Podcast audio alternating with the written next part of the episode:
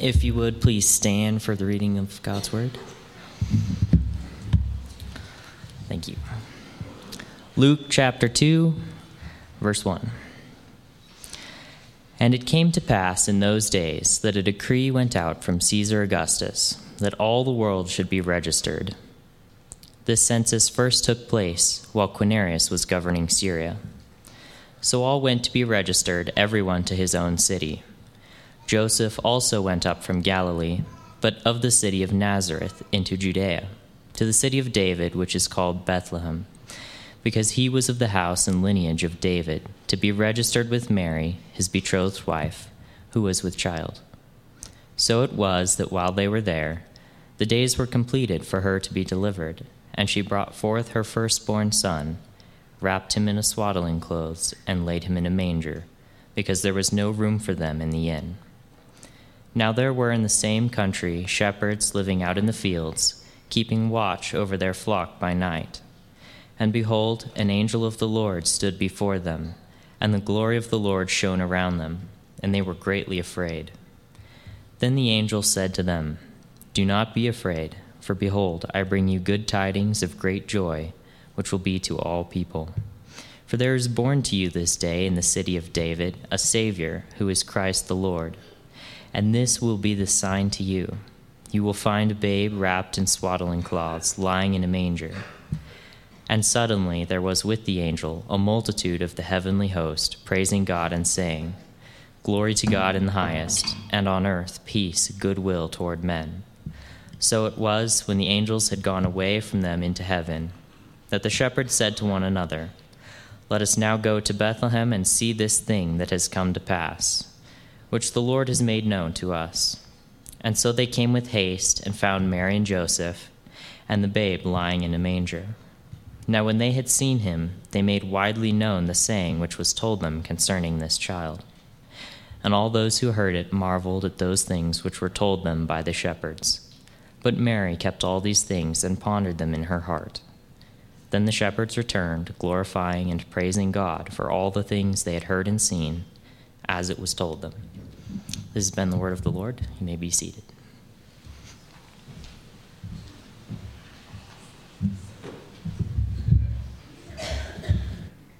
Thank you so much, Owen, for sharing that from Luke 2.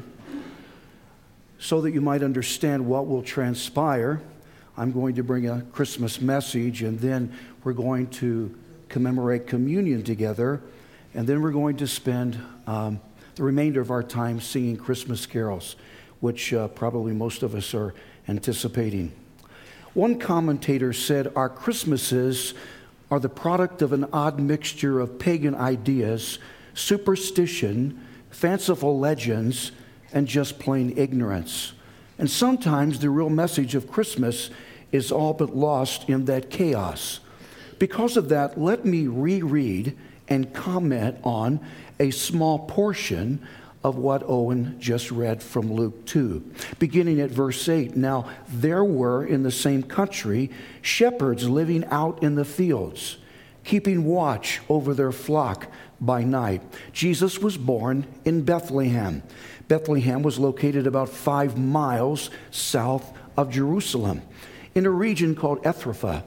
It is said that much of the sheep used in the Jerusalem temple sacrifices were raised on the fertile hills in and around Bethlehem.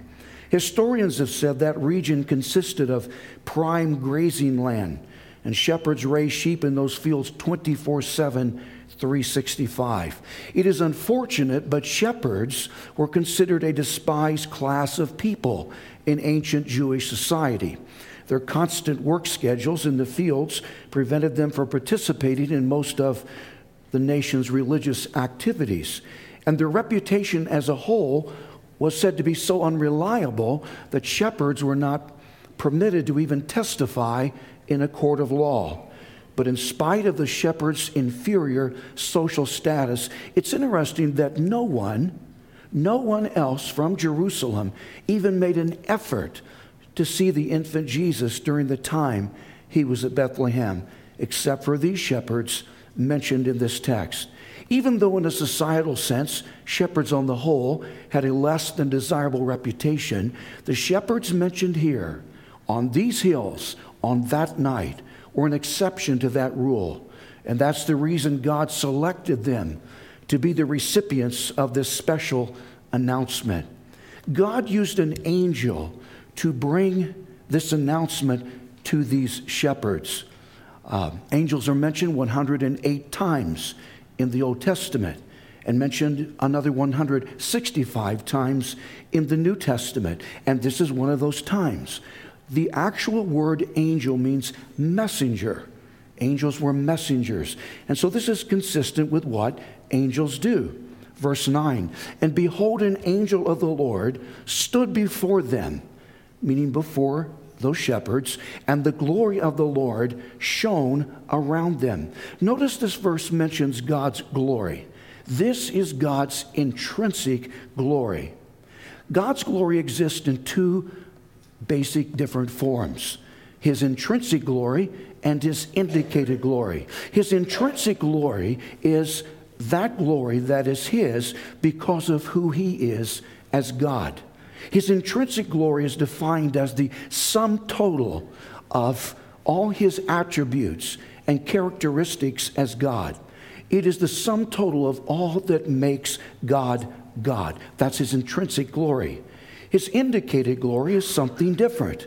His indicated glory is that glory we give him as his creatures. His indicated glory is that glory we attribute to him. From praying to praise to personal holiness to serving to sacrifice and on and on, our actions can glorify God and that's indicated glory. But this divine glory, that night on that hillside, that those shepherds see was God's intrinsic glory. And that divine glory was called the Shekinah. Shekinah was God's intrinsic glory manifesting itself as an almost blinding, bright, multicolored light.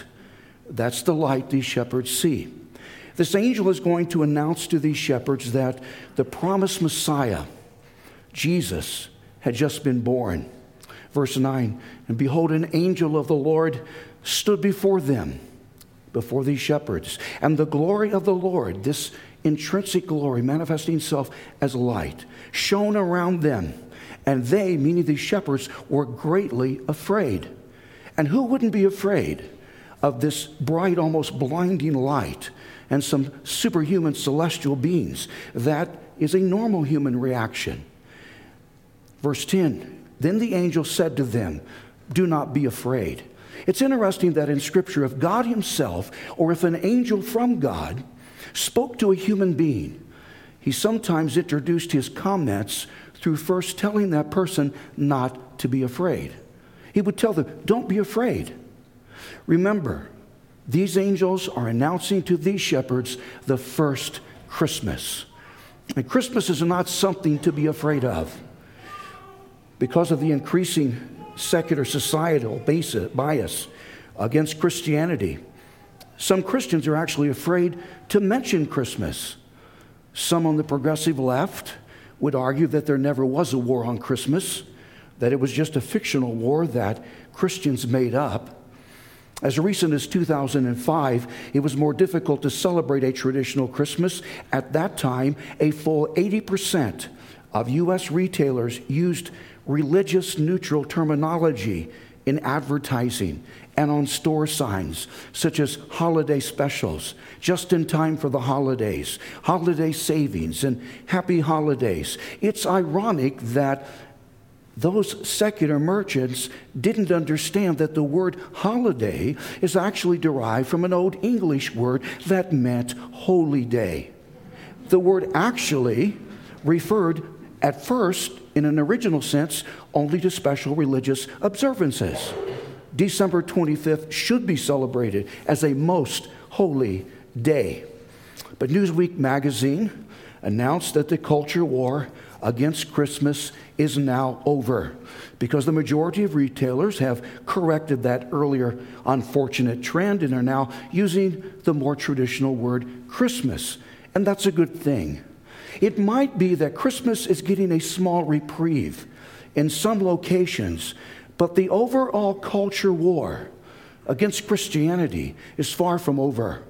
Politicians on the left are still pushing to have a secular public square where there is no evidence of religion, and especially no traces of the Christian religion.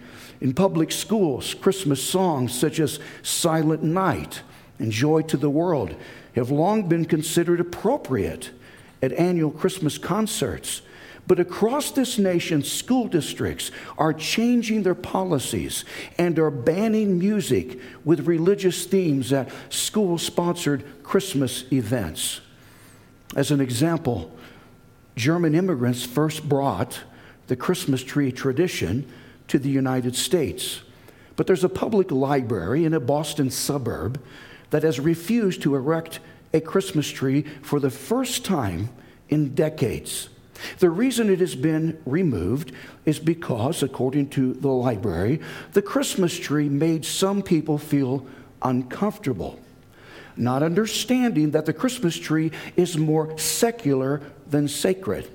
Although the famous German Protestant reformer, Martin Luther, was the first to put lights on the Christmas tree. The courts have ruled that the Christmas tree itself is not a religious symbol. It could be decorated to become a religious symbol, but a Christmas tree in and of itself is not a religious symbol. But this library celebrates other observances, such as Kwanzaa, and celebrates LGBTQ Pride Month, and it conducts an LGBTQ book club once a month and the library boasts in being inclusive.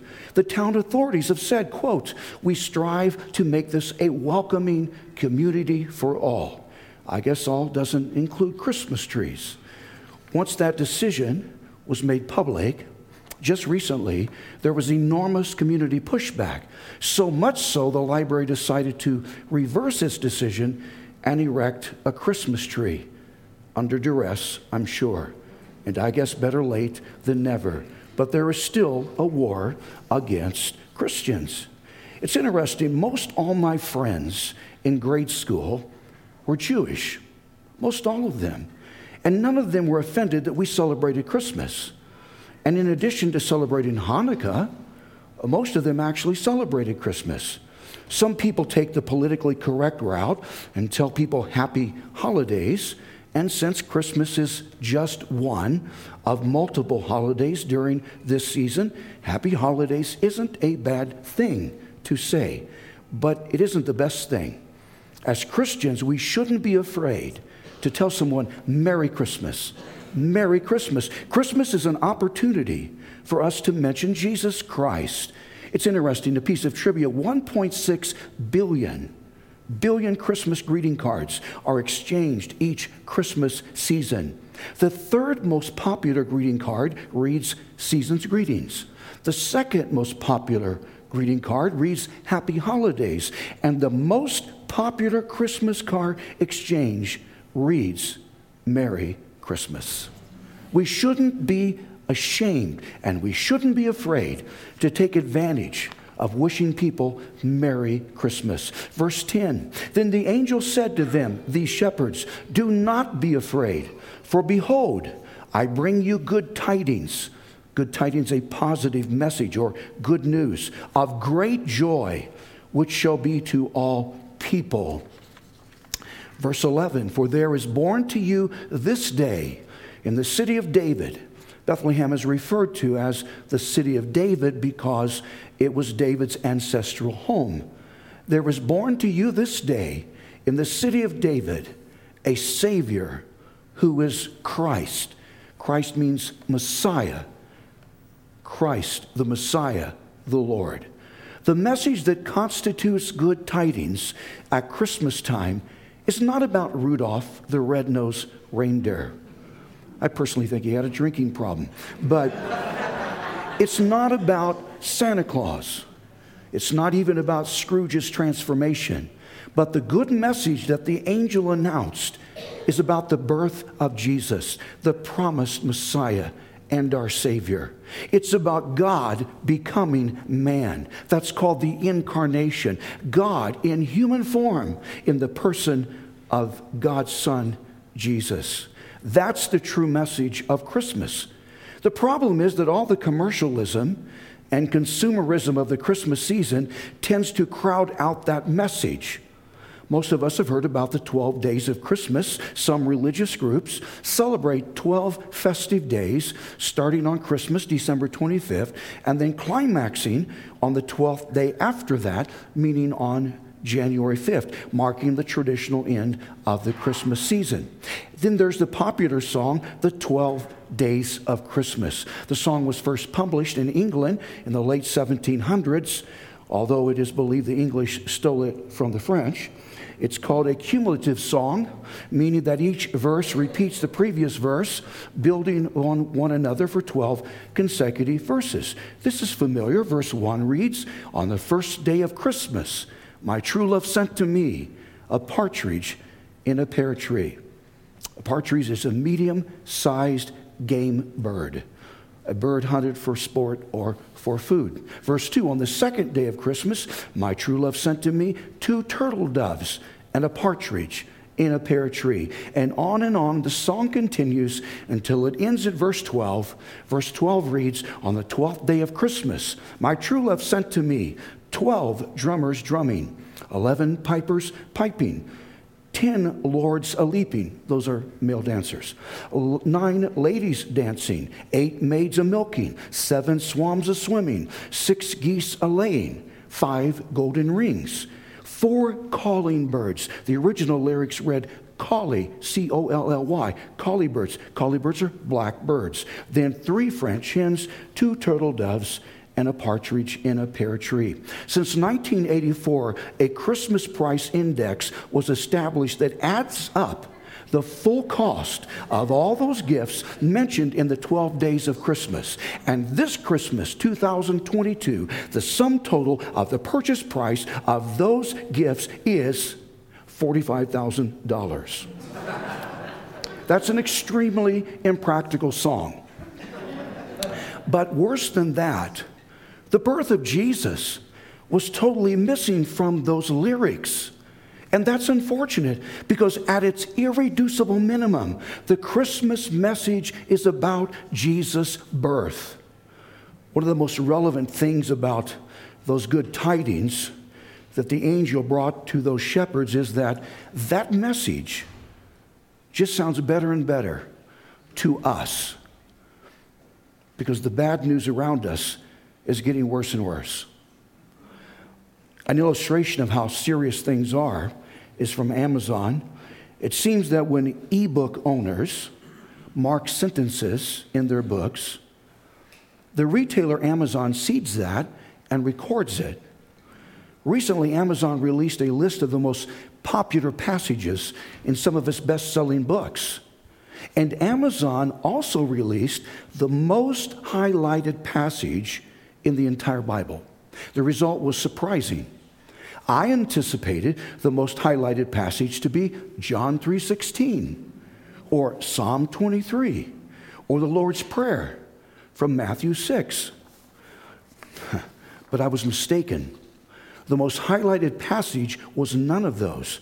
It was another passage that people felt that is most applicable to the societal situation we find ourselves in. Philippians 4 6 and 7.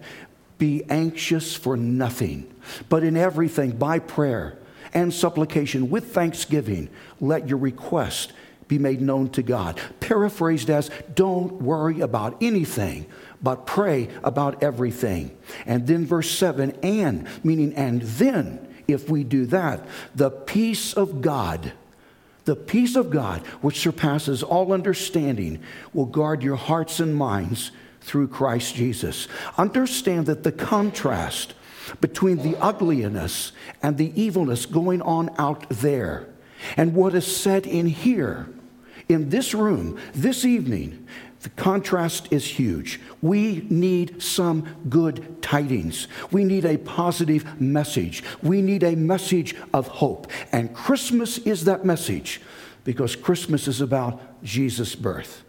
Christmas is about Jesus being born of a virgin, his sinless existence on this earth, and then his sacrificial, substitutional death for sins on a cross, his burial, and then his subsequent resurrection from the dead. And because of the salvation Jesus has made possible, there is hope in all the craziness around us. Verse 11 For there is born to you this day in the city of David, Bethlehem, a Savior. Notice, a Savior who is Christ the Lord. This was actually prophesied earlier to his stepfather Joseph before Jesus' birth. Matthew 1, verse 21 an angel came to Joseph and made this announcement, and she, meaning Mary, will bring forth a son, and you shall call his name Jesus. Joseph didn't select this name from an ancient baby book. The angel instructed Joseph and his mother to name the child Jesus. In the Hebrew language, Yeshua. And then he stated the reason this was to be his name. You shall call his name Jesus, for he will save his people from their sins. Notice Jesus was identified as the Savior. And the actual name Jesus means Jehovah. Jehovah is God's personal name. Jehovah saves or Savior. That's the essence of the name Jesus. And Savior means forgiver. God didn't send us a salesman because we don't need another product. God didn't send us a politician because our need isn't more legislation. For real. God didn't send us a scientist because our fundamental need isn't more research. God didn't send us a five star general because we don't need another war. But God sent us a Savior because we all need forgiveness. Forgiveness from sin is the primary reason for Christmas. Verse 12, and this will be the sign to you. You will find a babe wrapped in swaddling cloths. Notice it's cloths, not clothes. Swaddling cloths, lying in a manger. Verse 13, and suddenly there was with the angel a multitude of the heavenly host, meaning this angel is joined uh, by a multitude of other angels. Imagine this. This is fantastic. And these angels are praising God and, notice, saying, not singing. I love the Christmas carol, Hark the Herald Angels Sing. It was created in 1739 and uh, is based on these verses 13 and 14. Uh, the opening line reads, Hark the herald angels sing. In a technical sense, that's called artistic license, because that's not how the text reads. The text reads, the angels were saying, not singing. It's possible the angels were singing, it's entirely possible, but we don't know that.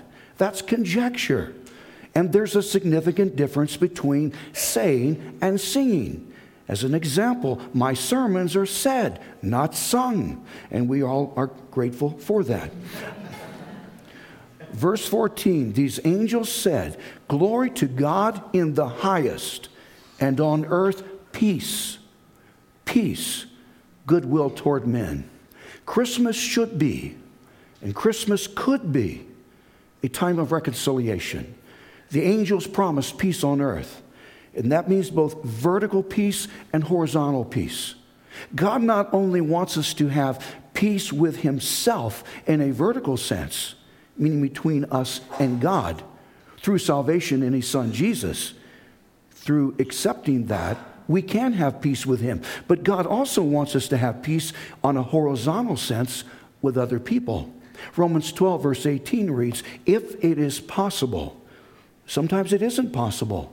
If it is possible, as much as depends on you, we are responsible for ourselves.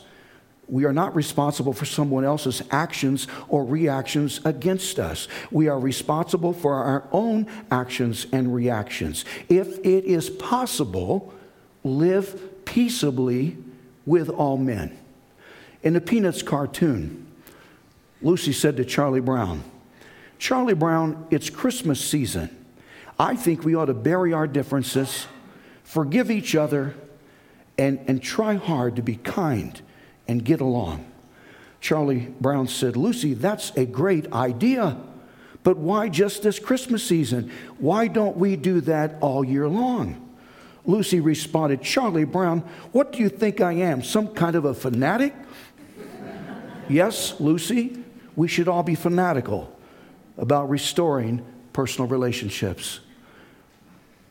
A hospital nurse said the hospital was unusually quiet that bleak January evening, quiet and still like the air before a storm. She said, I stood in the nurse's station on the seventh floor. It was 9 p.m., so I threw a stethoscope around my neck and headed for room 712. Room 712 had a new patient, a Mr. Williams, who was all alone. I entered the room and Mr. Williams looked up eagerly, but then he dropped his eyes when he saw it was only me, his nurse. I pressed the stethoscope over his chest and listened. Strong, slow, even beating. There seemed little indication he had suffered a slight heart attack just a few hours earlier. He looked up from his starched white bed and said, Nurse, would you? And then he hesitated, and tears filled his eyes. I touched his hand and waited. He brushed away a tear and said, Would you call my daughter? Tell her I've had a heart attack, but please mention it's a slight one. See, I live alone, and she's the only family I have. Of course, I'll call her. I said as I studied his face. He gripped the sheets and pulled himself forward, his face tense with urgency. Please, nurse, please, will you call her right away as soon as you can? I'll call her right away, I said, patting his shoulder, and then I flipped off the light. He closed his eyes. Room 712 was dark, except for a faint nightlight underneath the sink oxygen girdled in the green tubes above his bed. But reluctant to leave, I moved through the shadowy silence to the window. The panes were cold, and behold, below a foggy mist curled throughout the hospital parking lot. Nurse, nurse, he called, could you get me a pencil and paper? I dug out a scrap of yellow paper and a pen from my pocket, and I set it on the bedside table. Then I walked back to the nurse's station and sat in a squeaky swivel chair by the phone. Mr. Williams' daughter was listed on his chart as the closest relative. I got her number and dialed. Her soft voice answered, and I said, Janie, this is Sue Kidd, a nurse at such and such a hospital. I'm calling about your father. He was admitted tonight with a slight heart attack. No, no, she screamed into the phone. He can't be dying, can he? I responded, His condition is stable at the moment, trying hard to sound convincing. You mustn't let him die, she said. And her voice was so utterly compelling that my hand trembled on the phone. He's getting the best possible care, I said. But you don't understand, she pleaded. My daddy and I haven't spoken in almost a year. We had a terrible argument on my 21st birthday. It was over my boyfriend. I ran out of the house and I haven't been back. All these months I've wanted to see him and to ask him for his forgiveness because the last thing I said to him was, I hate you. I hate you. Her voice cracked and I heard her heaving great agonizing sobs. I sat there listening and tears burning my eyes. A father and a daughter that were so lost to one another. And then I thought about my own father, who was in a distant state, and it had been so long since I had said to him, I love you. And then as Janie struggled to control her tears, I breathed a prayer Please, God, please let this daughter find forgiveness. I'm coming. I'm coming now. I'll be there in 30 minutes, she said, and she hung up. I tried to preoccupy myself with a stack of charts on the desk, but I couldn't concentrate room 712.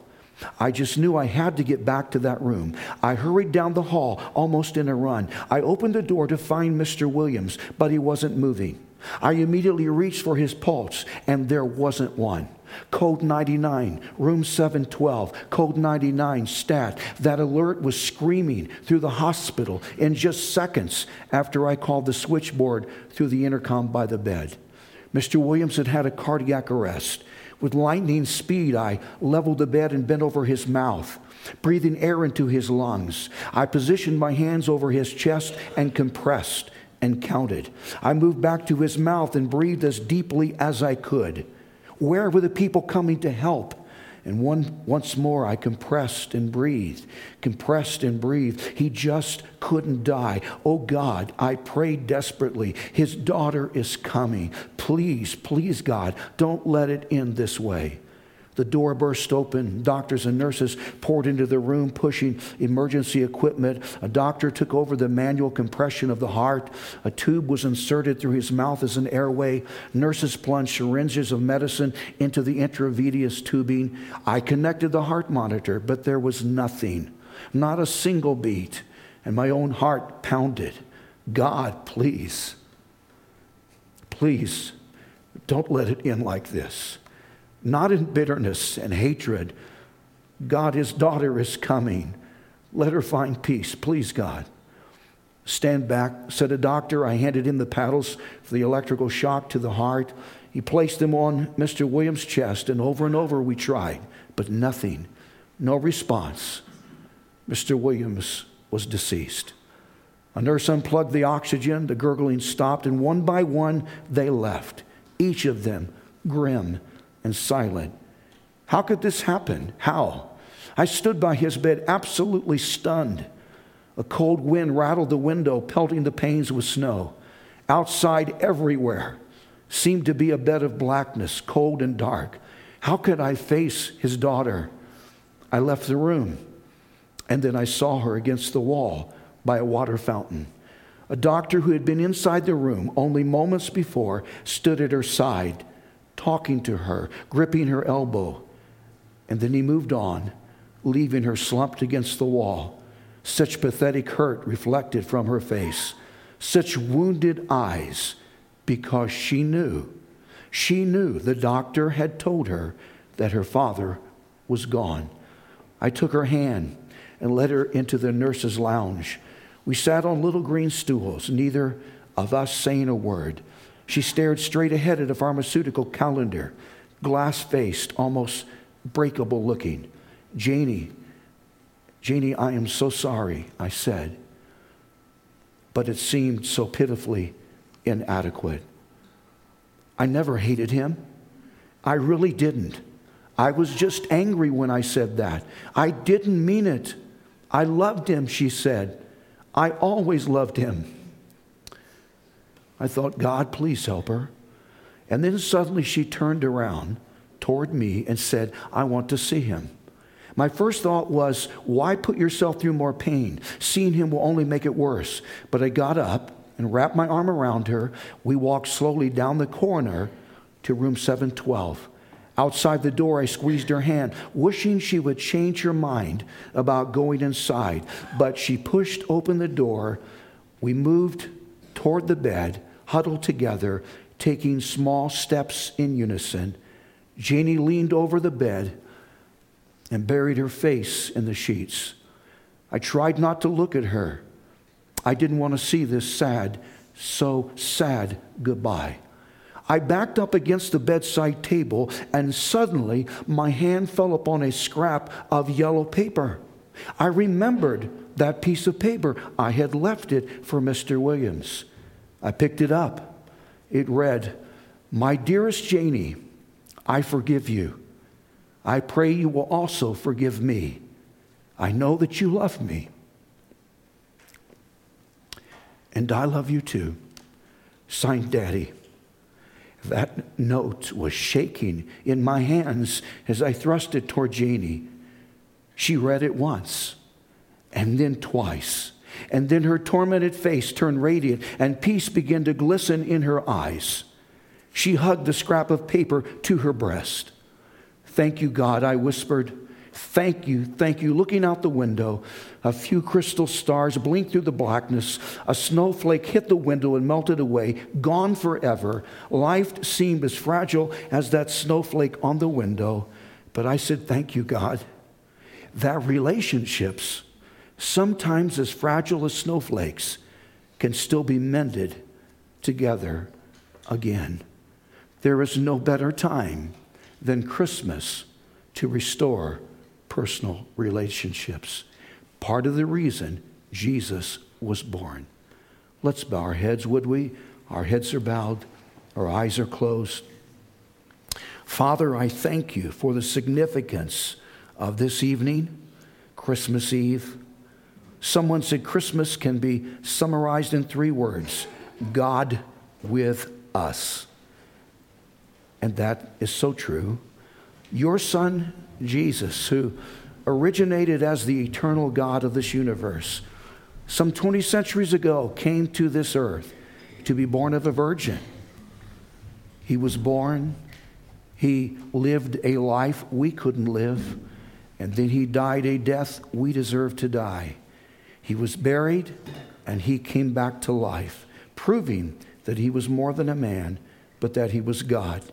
And Father, my concern tonight is if there's anyone in this room who has never received Jesus, Jesus, who is the reason for this season, if anyone has never received him, I pray, God, that you would convince them to come see me after this service so we can set up a time so we can sit down together and I can pray with them and they can reach out from their heart and receive Christ for themselves. Father, I don't want anyone in this room to miss heaven, and I hope and pray no one does. Thank you for what we've learned tonight and bless our remaining time. In Jesus' name, amen.